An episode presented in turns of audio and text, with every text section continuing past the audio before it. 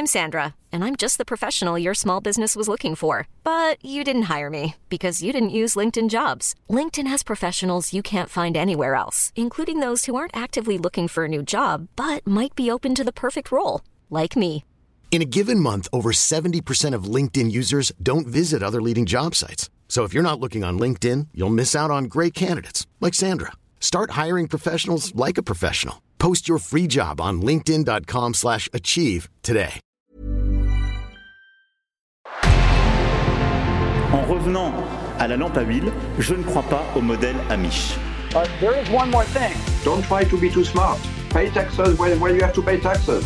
Je ne peux pas répondre à, à votre question, Monsieur le Président, parce que je n'ai pas de monde connecté. And that was a big mistake, and I'm sorry. Welcome to the Cybertruck Unveil. Voilà, je suis localisé en Allemagne. Signaux faibles, le podcast de siècle digital qui décode l'actualité du numérique. Bonjour à toutes et à tous, nous sommes le mardi 20 décembre 2022. Allez, on y va, voici le sommaire tout de suite. La première actualité, c'est la FTC qui épingle Epic Games avec une amende très très salée à la clé. La seconde ensuite avec 15 investisseurs qui déposent plainte contre Binance, le géant des crypto-monnaies, sans oublier Dropbox qui fait l'acquisition de Form Swift pour 95 millions de dollars. Et enfin, Meta compte bien continuer ses investissements dans son Reality Labs pourtant très décrié. Et donc, on commence cet épisode avec la FTC et Epic Games. Bonne écoute. Epic Games a accepté le 19 décembre de payer deux amendes d'un montant total de 520 millions de dollars quand même. Une amende à payer auprès de la Federal Trade Commission, la FTC. Le développeur du jeu bien connu Fortnite est notamment accusé d'avoir violé la loi sur la protection de la vie privée des enfants en ligne, la COPA, mais le studio est aussi accusé d'avoir trompé des millions de joueurs, dont des mineurs, en les incitant à dépenser de l'argent. Dans son communiqué, la FTC explique que les amendes d'Epic Games concernent deux plaintes civiles déposées à son encontre. La première reproche au studio américain d'avoir enfreint la COPA en récoltant les données personnelles des enfants de moins de 13 ans jouant à Fortnite, le tout sans prévenir leurs responsables légaux. Juste pour ça, Epic Games doit régler une amende de 275 millions de dollars. La, je cite, plus grande sanction jamais obtenue pour avoir violé une règle de la FTC selon l'agence gouvernementale elle-même. La société est donc aussi pointée du doigt pour avoir illégalement activé par défaut les chats vocaux et textuels pour les enfants et les adolescents dans le jeu.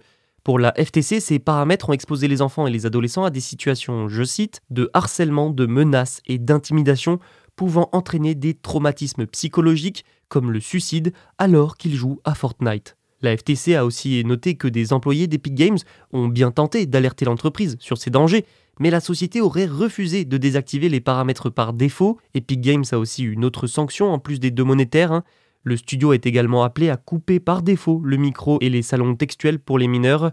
Dans un second temps, donc, Epic Games est aussi euh, rappelé à l'ordre pour avoir créé des pratiques piégeuses au sein de Fortnite. Alors pourquoi? Eh bien pour pousser les utilisateurs à procéder à des microtransactions, donc à dépenser de l'argent. Et pour ça, Epic Games doit donc payer une amende de 245 millions de dollars de remboursement aux consommateurs. Alors bon, l'ensemble de ces faits remonte à plusieurs années, notamment en 2017 et 2018. Depuis quelques mois, le studio tente bien de montrer patte blanche. Par exemple, début décembre, il présentait un nouveau type de compte pensé pour protéger les enfants de moins de 13 ans des dangers des jeux en ligne. L'éditeur américain a la volonté de créer un environnement sûr pour tous les joueurs en prévision de l'ouverture d'un métavers adapté aux enfants. Reste à voir si les mauvaises pratiques auront d'ici là totalement disparu. Dropbox a donc annoncé le rachat de la plateforme Form Swift pour 95 millions de dollars. Et avec cette acquisition, le spécialiste du stockage cloud démontre surtout son ambition de se tourner toujours davantage vers le monde professionnel. Ça montre aussi que Dropbox va mieux, après avoir licencié, je le rappelle, 11% de son personnel en 2021. Mais à quoi va bien pouvoir lui servir ce rachat? Eh bien c'est ce qu'on va voir tout de suite.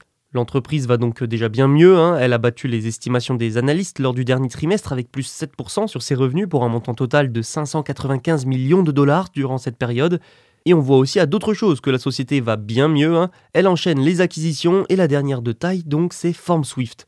Alors FormSwift a été cofondée en 2012 par David Baker et Sadvik Tantri. Elle a pour objectif de réduire le temps que les entreprises passent à remplir des formulaires couramment utilisés. Elle leur fournit par exemple des modèles préétablis pour concevoir des formulaires comme des contrats de location ou encore des accords de confidentialité. Sadvik Tantri a expliqué, je cite, Qu'en unissant nos forces avec Dropbox, nous pouvons mieux faire évoluer nos capacités pour faciliter le travail d'un plus grand nombre de petites entreprises et de clients indépendants. Ce rachat va donc permettre à Dropbox d'ajouter de nombreux templates de forme Swift à ses services Dropbox Sign, Dropbox Forms ainsi que DocSend, ce qui permettra ensuite aux clients de, je cite la société, trouver, modifier, signer et partager les documents dont ils ont besoin, le tout à partir de Dropbox. Ce rachat, je vous l'ai dit, montre surtout que Dropbox se penche de plus en plus vers le monde professionnel, une tendance qui se voit depuis des années en fait, à travers une campagne intense de rachats. Jusqu'à présent, 28 rachats de ce type ont été menés ces dernières années, le plus important étant celui de HelloSign en 2019 pour un montant de 230 millions de dollars. Les rachats ont aussi alimenté le lancement de nouveaux services Dropbox comme Dropbox Shop, et malgré le déploiement de nouveaux services, ces rachats lui permettent surtout d'améliorer ses offres de base, afin de mieux les positionner face à ses rivaux. Et pour l'instant, on peut dire que ça fonctionne plutôt bien. Dropbox a vu sa base d'utilisateurs payants passer à 17,55 millions contre 16,49 millions lors de la même période en 2021. Le numéro 1 mondial des crypto-monnaies, c'est Binance. Et l'entreprise se bat depuis plusieurs mois pour renforcer la confiance des utilisateurs. Surtout ces derniers jours après une augmentation des retraits des clients et une forte baisse de la valeur de son jeton numérique. L'entreprise a déclaré qu'elle avait quand même géré des sorties nettes d'environ 6 milliards de dollars sur 72 heures la semaine dernière, sans interruption. L'occasion évidemment de préciser que ça a été possible parce que ses finances sont solides et que, je la cite, nous prenons au sérieux notre responsabilité de dépositaire. Et cette communication arrive à un moment qui ne doit en fait rien au hasard. Après l'effondrement de son rival FTX le mois dernier, le fondateur de Binance, Changpeng Zhao, a promis que son entreprise montrerait par l'exemple en adoptant la transparence. Et pourtant, pourtant, une analyse du média Reuters de documents de Binance vient un peu noircir le tableau. Cette analyse montre notamment qu'une grande partie du cœur économique de l'entreprise reste encore cachée au public. Par exemple, Binance refuse de dire où est basé Binance.com. L'entreprise ne divulgue pas non plus les informations financières de base, telles que les revenus, les bénéfices et les réserves de trésorerie. La société possède sa propre crypto-monnaie, mais ne révèle pas le rôle qu'elle joue dans son bilan. Et ça, c'est des choses parmi d'autres. Hein. Il y a aussi un manque de transparence sur les différents actifs de Binance et l'origine de ces résultats.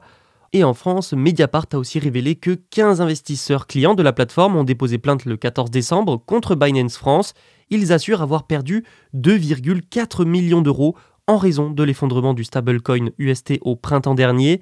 Il est reproché à la bourse d'échange de crypto d'avoir violé le monopole des prestataires de services sur actifs numériques, et ça en, je cite, continuant à promouvoir ses activités à destination du service public français alors qu'elle n'avait toujours pas l'enregistrement obligatoire auprès de l'AMF pour de tels services lorsqu'ils sont à destination de clients français.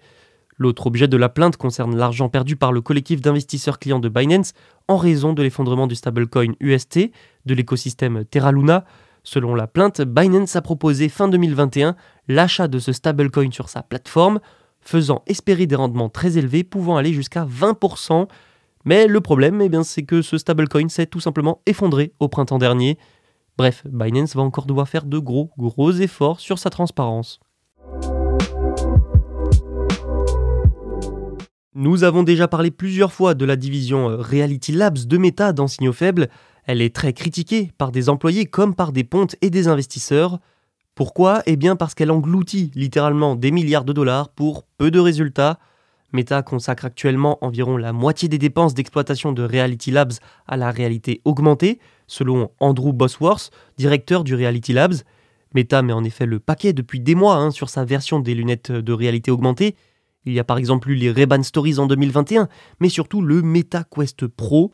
Mais une version réellement aboutie et complète de lunettes de réalité augmentée pourrait en fait, même avec les montants colossaux injectés, prendre des années avant de voir le jour. Le directeur de la division a notamment expliqué, je le cite, que notre vision de véritables lunettes de réalité augmentée nécessitera des années de progrès. Meta tente aussi de développer une montre intelligente à utiliser avec des lunettes. Le patron du Reality Labs a aussi affirmé qu'une partie de l'argent servirait en 2023 à considérablement augmenter les avatars ridiculisés sur les réseaux sociaux cette année. En tout, ce serait donc 20% des investissements de Meta qui sont destinés au Reality Labs. Et malgré les moqueries, la crise économique, les licenciements et les résultats qui se font attendre, Meta compte bien continuer d'investir dans le Reality Labs. Merci d'avoir écouté cet épisode. Je vous rappelle que tous les autres sont disponibles sur siècledigital.fr et les plateformes de streaming. Vous pouvez aussi vous abonner pour ne rien manquer. Et moi, je vous dis à bientôt. Imagine the softest sheets you've ever felt. Now imagine them getting even softer over time. That's what you'll feel with Bowl and Branch's organic cotton sheets. In a recent customer survey, 96% replied that Bowl and Branch sheets get softer with every wash. Start getting your best night's sleep in these sheets that get softer and softer for years to come. Try their sheets with a 30-night guarantee. Plus, get 15% off your first order at bowlandbranch.com. Code BUTTERY. Exclusions apply. See site for details.